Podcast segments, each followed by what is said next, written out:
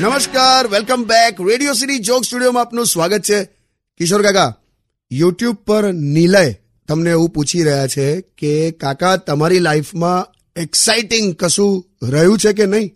પહેલા હતું એક્સાઇટિંગ બધું, પછી બે ઘટના થઈ મારી લાઈફમાં લગન અને રિટાયરમેન્ટ પણ તોય હવે જો ક્યારેક દિલથી, આમ જો, મેં દિલથી ગયડો નહીં થયો, જો. પણ કેવું બધું એકનું એક જ હોય ને લાઈફમાં બધું એટલે કંટાળો આવે. એટલે? એકનું એક એટલે એ જ શિડ્યુલ હોય એ જ વાઈફ એ જ વાતો. બહાર જવાની જગ્યાઓ નક્કી હોય સોફા પર બેસવાની જગ્યા ફિક્સ હોય.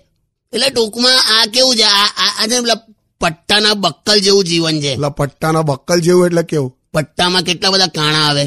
તોય આપણે એકના એક કાણામાં બક્કલ ફિટ કરીએ છે ને. એવું.